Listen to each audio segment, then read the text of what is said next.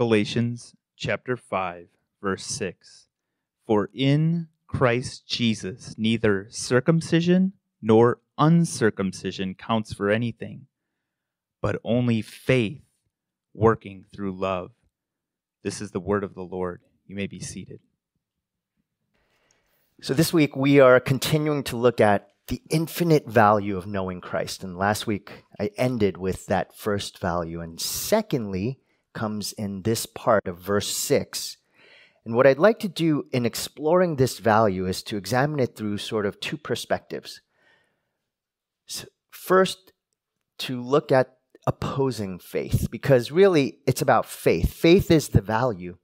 But Paul sort of takes this perspective of let's look at it on the negative and then let's look at it on the positive. So the one is opposing faith, and the second is true faith.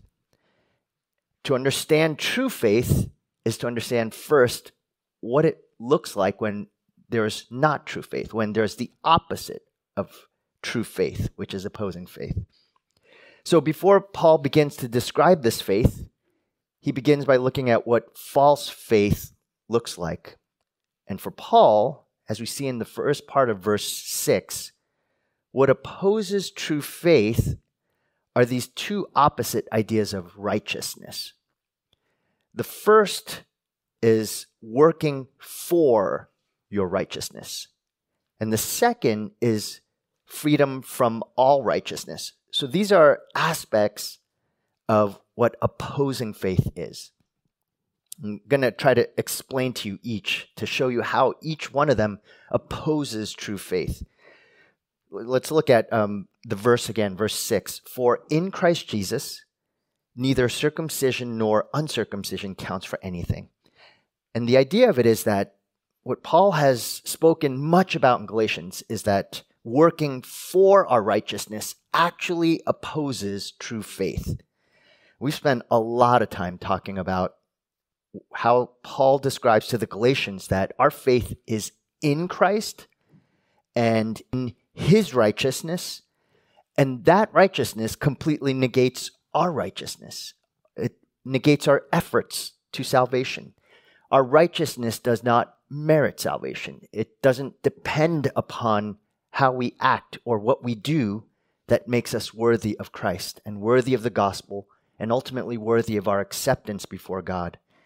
And so, all that which we place our hope in, other than Jesus, is going to lead us astray and enslave us. Again, that's sort of a summary of where we've been thus far. We've gone through. And so when Paul here, once again, he brings up circumcision. And circumcision, remember, signifies so much more than just a physical act. Circumcision signifies our place as God's people by our efforts, by our traditions, by our faithfulness to God, by our covenant faithfulness to God. It signifies that we are by our actions before Him. And so the line then between doing things for God and as an outflow of our faith that flows out acts, that line is so thin that it can quickly cross over to become that which is heartfelt to that which is merely ritualistic or traditional or religious. And this leads to exactly the opposite of what we want, which is true joy and freedom. Now, let me just explain this, give you an illustration. Um, when I was in college and came back to the Lord after a time of rebellion, I decided to stop listening to all non Christian music and I listened to a lot. I had a lot of tapes and records. I know you're probably thinking records. I had actually 16 inch records. If you know what that is, it's like DJ records. And I just threw them all out, th- pulled out all my tapes. And I know some of you are thinking, what are you talking about? Some of you are thinking, oh, yeah, I remember that. So I started pulling them all out, tossed it into the garbage, threw it away, because I felt convicted that the music that I was listening to especially for me, it influenced my heart. I just couldn't worship the Lord while I was listening to this. It wasn't, wasn't that it was evil, in and of itself, but for my heart, for my conscience at that time, it was. So I decided to do that. And there's nothing wrong with that conviction, even that personal conviction. The problem was when I would walk into my friend's car, usually it would Journey would be playing or jazz would be playing or Styx or whatever, Led Zeppelin or and I I just was so troubled by what they were listening to. And in my heart and mind, and these are Christian friends and brothers and sisters, and I would hear it, and my first instinct would be, I think they're struggling spiritually. I think there's something wrong with them. I don't know if they really know the Lord, because if they really did, they would have the exact same conviction that I had. Do you see? The first act of my personal conviction of recognizing that a certain style of music, while you might say there's nothing wrong with that, and I agree with you now, but back then, there there was something in that that was sort of deterring my walk with the Lord. And I that personal conviction of giving that up was unto the Lord, and there's nothing wrong with that. It really was a fruit of faith. But that line is so easily crossed over. Once I start taking a personal conviction and start applying it broadly to others, and then the fruit of that comes criticism, judgmentalism, legalism. So we, we can see how easily we move over from circumcision, which God always gave as a symbol, a sign that says we are God's people. We are God's covenant people. We're a people of promise. Slowly, if we focus only on the act, it shifts over to legalism. I really like the way that C.S. Lewis warns us in Mere Christianity. He says, One of the marks of a certain type of bad man is that he cannot give up a thing himself without wanting everyone else to give it up. See, that's me, right? That is not the Christian way. An individual Christian may see fit to give up all sorts of things for special reasons marriage, or meat, or beer, or the cinema. But the moment he starts looking down his nose at other people who do use them, he is taking the wrong turn. I really like the way that C.S. Lewis describes this person. They are the bad man. See, we tend to think bad people are the ones who do these things, who drink beer, go to the movies, um, you know, eat a certain type of meat, whatever it might be. Those are the bad people. But the good people are the ones who are moral, who are trying to sacrifice for Jesus. But absolutely, if you read Galatians 5 6, you see that this type of faith is an opposing faith to the gospel because what we're doing is we're taking some meritorious righteousness and saying, This is what makes me holy. Not what Christ has done on that cross has made me holy. Unless we are free from our own righteousness, we will never truly be free. There's the flip side, though, of this type of opposing faith, which is equally harmful to the souls. Because on the one side, you have legalism. On the other side, you have licentiousness. On the one side, you say circumcision. On the other side, you say no circumcision or uncircumcision, as Paul says. So he's he's doing what he always does. He gives us both, and he says both extremes are deadly to your souls. And the other extreme is freedom from all righteousness. That is to say that we don't have to follow Christ and we don't have to have any fruit in our lives. For in Christ Jesus, neither circumcision nor uncircumcision counts for anything. There's often this idea that grace means we can do whatever we want anytime without any repercussions. That grace means we don't have to think about holiness, there's a license to sin. And in a sense, we, true gospel preaching, as uh, Martyn Lloyd-Jones points out, the more you preach the gospel, the true gospel, the more people will struggle with this idea of can I sin and be okay? Just thinking about that is not wrong. And I know you might think, what? I, how, how can that be? Because again, remember, our default is merit righteousness. I what I do makes an impact to God's favor with me. If that's the default, then preaching the gospel that says nothing you do actually makes you righteous before God, then it's very easy to push the pendulum to the other side and say, I can do anything and be righteous before God. That in and of itself isn't wrong. We should be pushed that direction. But we have to recognize also that being pushed into that direction, there needs to be some sort of course correction to recognize it's not always every extreme is okay.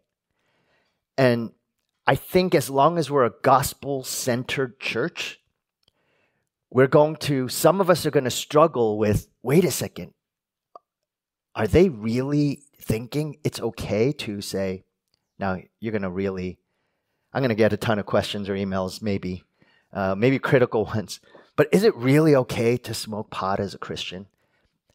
I actually think if we're preaching the gospel, we should at least be able to really wrestle with that question. Is it okay? Does the gospel free me to actually live with someone who is not my husband or wife? Again, I'm not saying that these two things, we should do these freely. It's exactly what I'm going to talk about next is that, no, we, we have to keep these in mind. But if we're preaching the gospel in a gospel centered church, actually there should be those type of questions brought up where we're wrestling with it and we're not afraid to wrestle with it. So that someone who perhaps is not their husband or wife and they're living together and have lived as a, a, common law marriage for years comes into this church building and our first instinct isn't to think ooh did you hear about what they're doing? Do you hear about who they are? Rather they need to hear christ do they oh a gay couple comes in do you know what they how we should all be uh, afraid no, it's they need Christ.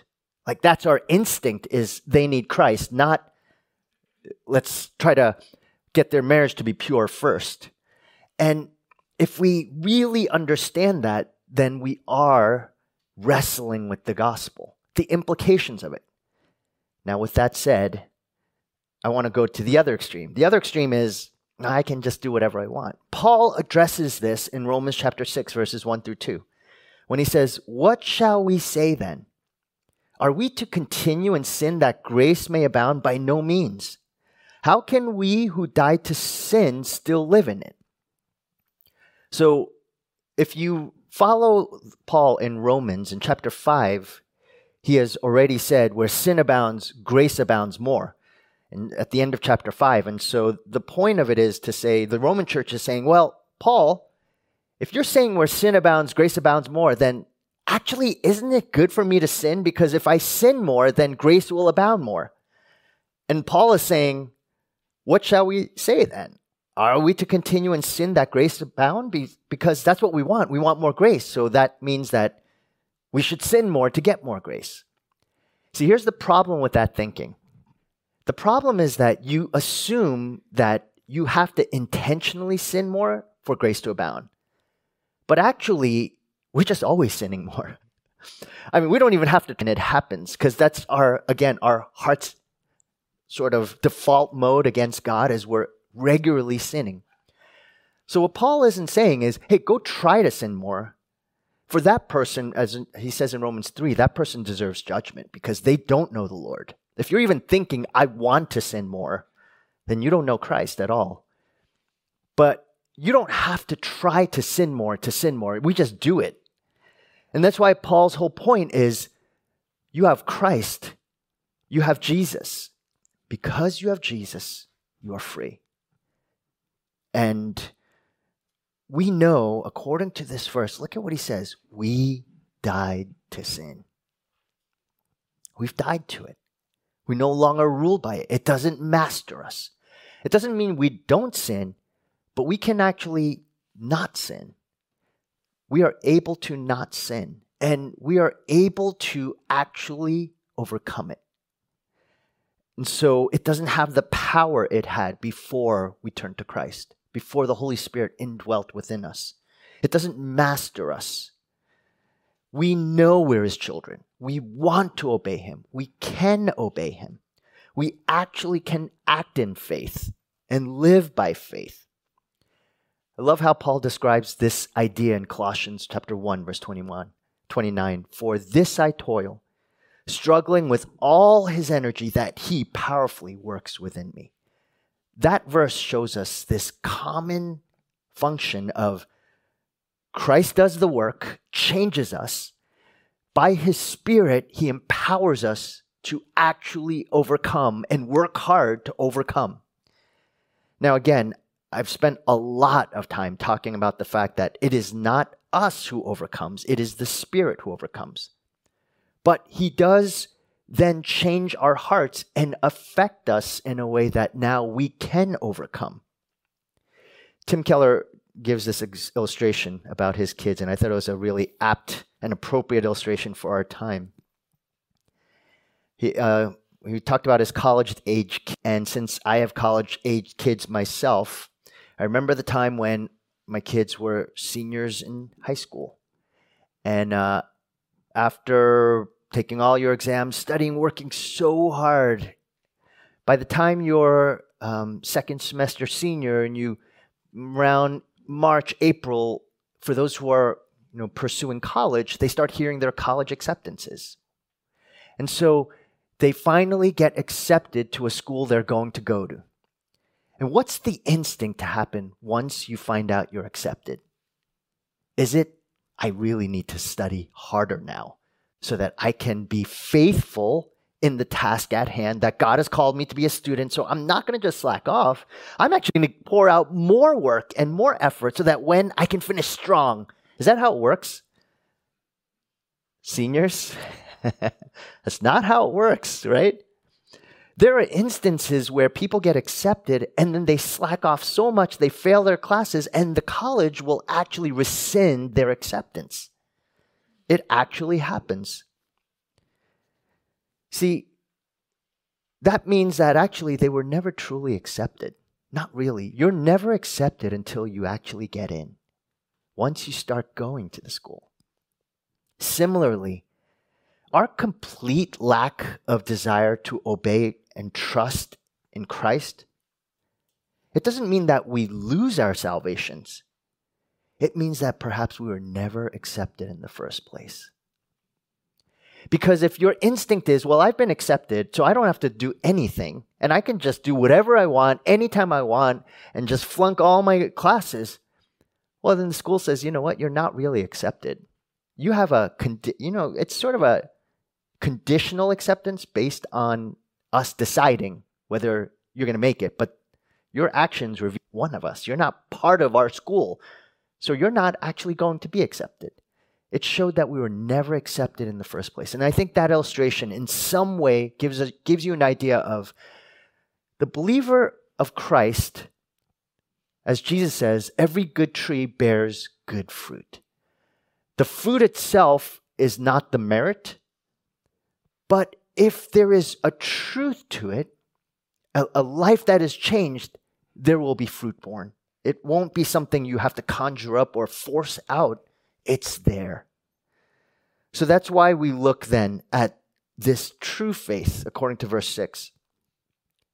That the infinite value of knowing Jesus above all else, Paul describes it this way in verse 6 but only faith working through love.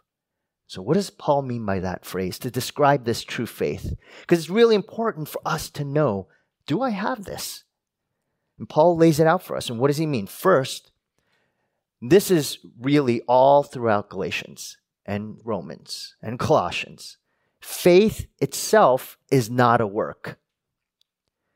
We cannot misunderstand Paul here because it's a subtle but crucial difference too many people, even very smart, scholarly biblical theologians, have gone the wrong way when it comes to understanding faith. Because it is very tempting to think that when Paul says that we are justified by faith, to think that faith is really faithfulness. That is to say, that it's my faith that God justifies me. It's what theologians call synergism versus monergism, that it's two people working together, the Holy Spirit and me working together to save me, versus monergism, God acting, we responding, and that's it. And when we see this, we have to realize that faith itself is not the work. It's not the end goal to the Christian life. Christ is. Faith doesn't save you, Christ saves you. Jesus and his atoning work saves you. True faith is an instrument by which the Holy Spirit uses to cause you to respond to him. And Paul describes this in Ephesians chapter 2 verse 8. Faith is a gift. It is the gift of God, not by works so that no one can boast. So recognize that when we talk about being justified by faith, faith is the response. It's it's a fruit, it's a gift. It shows us that we are united to Christ, but it doesn't save us in and of itself. And if we slowly, and it's very subtle, but if you start thinking of faith as that's the work itself, that's the, the cause of my salvation, then what you'll find is eventually you'll get to a place where you'll say, it's actually me. So even though I hear the word faith, it's actually a work. It's that subtle. The line is that thin, but it goes so quick. And when you go down that road, if you keep on going, the natural conclusions and consequences of that, eventually you start losing sight of God and it becomes all about me. So again, that word faith, it is so important to understand exactly what it is. Secondly, is faith has one critical role. It unites us to Christ. We know faith doesn't produce salvation, it doesn't produce righteousness. But what it does do is it is God's instrument by His Holy Spirit to unite us to Christ, to unite us to His righteousness, to unite us to His atoning work. And faith regularly always brings us back to Christ and His atoning work on the cross. It's always going back to that. But what faith doesn't do is it doesn't establish rules and regulations for your life. Faith doesn't cause us to fight our anxiety by reading the latest book on anxiety. You know, actually, that's not the first instinct of faith is when I struggle with anxiety, I'm going to find all these different books that talk about anxiety. Faith is not this program that fights temptation. Faith doesn't provide accountability software for when you are struggling with lust. Why? Because one thing we've seen through this letter to the Galatians is that Paul is trying to get us to stop fighting our unrighteousness with our self righteousness. By the way, that is our number one instinct is to think that to fight sin, you have to use moralism to fight it faith, even faith itself, if we misunderstand it, it becomes we take the fruit of faith, not faith itself, and we actually try to fight our sinfulness with that moralism, and it leads to another sin. We can't defeat sin with more sin. We can't defeat our immoralism with our self exalting moralism, which is another form of immoralism. I know that sounds confusing, but I hope you understand what I'm saying is that our again our instinct is to always think fight sin with ourselves, with our moralism, with our righteousness. It's like I read this book on it's called Quackery. It was actually a book all about throughout uh, human history different ways that people have tried to fight disease or illness.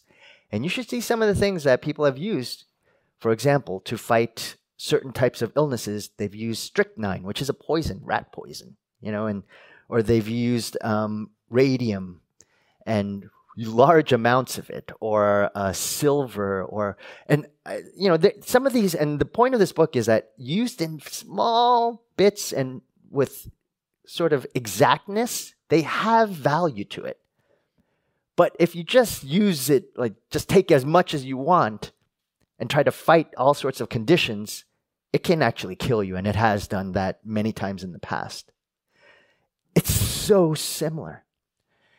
in many ways, we have this condition. We're suffering physically and we're tra- taking strychnine to fight it.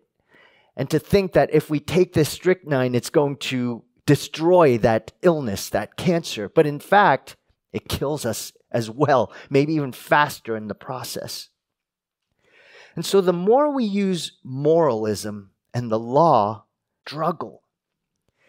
My friends, this is why going to church or having an awesome Christian program for kids and youth will not lead believers to Jesus, not in and of itself. We do not have a children's ministry to save children from sin. That's not the purpose of it. The purpose of it is to point people to Christ and to walk alongside families and parents so that you have the tools. And by the way, you don't even have the tools to be able to save them. You can only show them. But only Christ saves. And our goal, which is one of the reasons why we call the children's ministry gospel train, is to show them Christ. But we can't change their hearts. And youth programs, no matter how entertaining, no matter how dedicated youth workers are, one, statistically, it's shown that it doesn't actually change people's hearts. Very few people have turned to Christ because of a youth program. It's actually Christ and Christ alone. And the more we think that going to church, youth programs, children's ministries, oh, I need the best youth pastor in order to save my children, to save my wayward teen, and I can tell you how tempting it is for us to think that if I get, if we go to the right church with the exact gifted, super duper youth pastor who is able to have the right program, then my child will really love Jesus and will live a really good moral life. No, I'm sorry to say, but that's not going to happen. Not according to Paul not according to the Bible. Your kid's salvation is not guaranteed by that any more than a huge reservoir drinking water is going to help a man dying of thirst who's a hundred miles away from that reservoir. Your kids need to be united to Christ. They need to be right there drinking out of the well. They can't be apart from Him. And that union comes through the Spirit, by grace, through faith. It's not going to be because of Christian moralism, because they've given up secular music, or because they don't drink and smoke, or have the right friends. There's, are there values to these things? There's value to these things. But it is so subtle to place your hope into these things as that which saves them. And I do think we have to constantly go back to asking the question Am I placing my heart in these things to do the work of salvation? If you're understanding Paul rightly in verse 6, it's not to say we don't ask tough questions, it's not to say we don't actually involve ourselves into our loved ones' lives and show them Christ and point them to Him. But at the same time, we never place our hope in that either. And th- both of those things are concurrent, they're happening regularly. We also know that faith works to produce love. It's pretty obvious from this verse, right? I think the critical word in that part is not the word love, but the word works. Because that's not a word, again, you think of when you think of faith. But that's actually the word, the Greek word that Paul uses. It's not, it's not that faith produces love. He could have said faith produces it. He says faith works. It works to express itself. It's not just an expression. You wouldn't think this word work matches up with grace, but it does if we understand rightly the order of the words. If faith unites us to Christ as God's gift, then it does work to produce a fruit. It labors to produce that fruit. It's engine, its source is Christ. And I, I know I'm, I'm spending a lot of time belaboring these points, but I have to do that to make sure you don't misunderstand me. Is that Christ uni- is united with you. You are in Christ. That phrase, that prepositional phrase, is the most important used prepositional phrase in the whole Bible. In Christ. So why Paul in the New Testament uses it again and again, repetitively, because if you miss that, then it does sound like works based righteousness over and over again.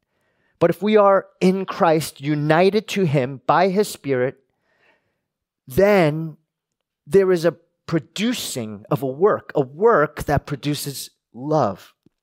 You know, I went to a friend's house and he had a plum tree. And we looked at the plum tree. My mother in law was there. She looked at the plum tree, plum tree and she's like, Your tree is diseased. it was the plums there were first of all the tree was riddled with leaves uh, the holes in the leaves and the bark was all crusted over and there was one old plum and and I asked him I said how how many plums have you eaten? They've had it for years and they said one. You know so I was thinking yeah there really is something wrong with your plum tree. Because here's the thing is that Jesus says every good tree bears good fruit. And if it doesn't it's not the fruit that's the problem. It's the tree that's the problem. It's the roots. And it's it's the fact that it's not getting enough nutrients and water and sunlight and something is happening at the at the base at the core.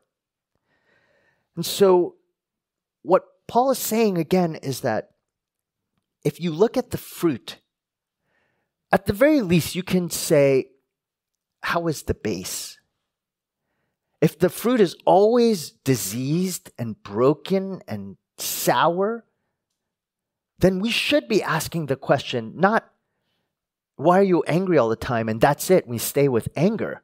But it's, what's going on in your heart?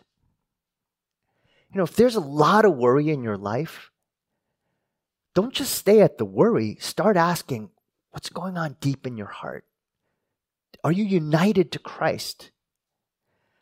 I was uh, having this discussion with Sua this morning, and I was just asking her and asking the question of, you know, so oftentimes we think maybe some of you are feeling spiritually dry. And we use that phrase, right? Spiritually dry, sort of a little deadened towards the Lord. And the instinct is to think, did God sort of move himself, remove himself from my life? Has he sort of run away? But when you look at scripture, for the believer, there's almost no instance where God completely removes himself from the believer. It's always the believer whose heart has been distanced from God by sin.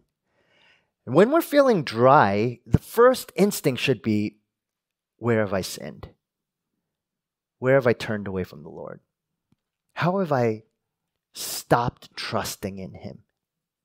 And if we're honest with ourselves and our hearts, and we go deep, you will find a place where you see, I've, I've been riddled with unbelief. See, it's not anger or anxiety, it's unbelief that's deep in my heart. And that unbelief, and maybe that idolatry of placing my hope and my worth and my value into something other than Christ, is now leading to all these sort of diseased, riddled plums that are flooding my heart and my soul, and it's expressing itself out a good tree will bear good fruit. And this fruit looks like a faith that works. True faith in Christ actually works hard. It battles, it disciplines itself. Again, Paul said, and I quoted this last time, in Corinthians, 1 Corinthians chapter 9, verse 26 to 27. So I do not run aimlessly. I do not box as one beating the air but I discipline my body and keep it under control, lest after preaching to others, I myself should not, should uh, be disqualified. Again, another qualification. I am not saying we work to gain personal righteousness. We never do. We can't. It's not possible. Uh, to do so is to fall back to the flesh, to fall back to circumcision, to the law, which apart from Christ is death. But when we truly understand what Jesus has done for us, we actually battle. We fight. We discipline. We refuse to be self centered. We, we sort of cringe at our idea of self protection. We, for living for myself and my own pleasures. We perhaps wake up early in the morning to pray. Not because we think we're more righteous than that person over there, but because we understand our own faithfulness and desire to want to follow the Lord on our own. Um, we could go right back sleep, sleeping. We don't do things because we look godly. We do it because we are loved, we are accepted, and we desire to follow Jesus. As I shared on June 20th, Carlin Wendler is going to be coming to speak to him. You know, his story is very interesting. He, medical doctor, and one of the things that he told me was that when he was at the University of Michigan studying medicine, it was with a, a group of fellow Christian students, all doctors, amazingly, all of them, and it, it rarely happens this way, but all these doctors, there was a number of them, something like five or six of them, together decided, let's serve overseas as missionaries. And I think we all know that in our society, in our world, medicine is one area where there's so much prestige. Prestige in our world, prestige financially, prestige security wise, prestige in terms of just intelligence. And for these six doctors to go to, and they searched for a place, and, and that was the place where the Lord was leading them. And they decided to set up a missionary hospital and a training center for doctors, not just for medicine, but for discipleship, for discipling and leading people to Christ. You know, you could say, I think the world would say, that's such a waste. You could have really enjoyed life and yet you're wasting your gifts, your talents, and your money and your comfort. And what are you doing to your own children? You see, faith works when you are impacted and affected by the gospel. It, it changes you. It makes it day you live your life and the way you view the world. And this fruit of faith has what the Bible calls love. Without faith, there is no love. We can look religious without love. And one great example of this is Jesus' dinner with Simon the Pharisee in Luke chapter 7, verses 36 to 49. Simon was so consumed with proper moral religious etiquette and his tradition, a, a Jew, that he couldn't see Jesus as a savior. And he couldn't see that this immoral woman who ran into his house was someone who also needed a savior. He had no faith. But you know what he did have? He had the look of faith. What did the look of faith look like? He knew God's word, he knew the law, he dressed very well, he was educated, he actually attended synagogue faithfully, he tithed, he served. He probably gave money to the poor. So he had the look of faith, just like so many of us do. But what he didn't have was faith itself. And without faith, he actually had no love. But let's contrast the look of faith of Simon to the look of sin of this prostitute. I mean, she was a prostitute. She probably looked the part. Everyone knew she was a prostitute. She was a woman of the city. As when she came in, everyone knew what she did, and probably people sort of moved away from her. But what did she do?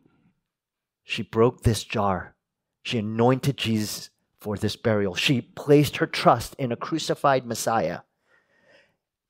And because she knew she needed to be forgiven of her sins, she understood love. Look at how Luke, uh, Jesus describes it in Luke 7 47. Therefore, I tell you, her sins, which are many, are forgiven, for she loved much. But he who is forgiven little loves little. Do you see the difference? One who has faith loves much. They pour out their life. They don't care about what other people think. They just care about their worship to their Savior. And that expresses itself And by the way, that breaking of that jar was her way of saying, because that's a lot of money for a prostitute who think about how many, how much work it took for her to save up to buy that. And by breaking that, it was her way of saying, I'm done. You've given me life. I don't need to live this way. You are my life. You are my hope. You are my identity. And so that love would express itself in so many different ways to Jesus and probably to so many other people. She had a lot of love. But for Simon, who looked so respectable, he was actually the bad man. See, for the prostitute, her sins would look far worse than Simon's, right? If we were to actually have those two people standing in front of us, wouldn't we be tempted to think he's truly the godly man, the godly person? She's the sinner. Would you have ever imagined that it was actually the opposite? Would you want her testimony? She didn't care about what other people heard. She didn't care about the fact that everyone knew she was someone who was of ill repute. We're so quick. We, it's so hard for us to relinquish our reputation. We don't want anyone to know what we've ever done in the past. But this woman comes up and everyone knows. But yet she's the one who loves who's not the sinner, who is the saved. And you have Simon, who is so outwardly so good looking, so righteous. He has the reputation, but he's the sinner. He's the one who doesn't understand salvation. True faith always works to love. And the love is centered on Christ. We're working to make Christ known. And by doing so, by being freed from trying to uphold our own reputation, we're able to love others. The most moving testimonies I've ever heard are the ones of those broken. And it's not because we aren't broken. Simon was just as broken. He had a, just as great of a testimony to share if he would have only shared it. But he didn't want to because he was all about protecting himself, protecting his reputation what he looked like. True faith always works love, it refuses to give in. When we are at our lowest point, when we're absolutely undeserving, when no one else would love us, Jesus did. And that fuels our love for other people, and most of all, our love for our Father.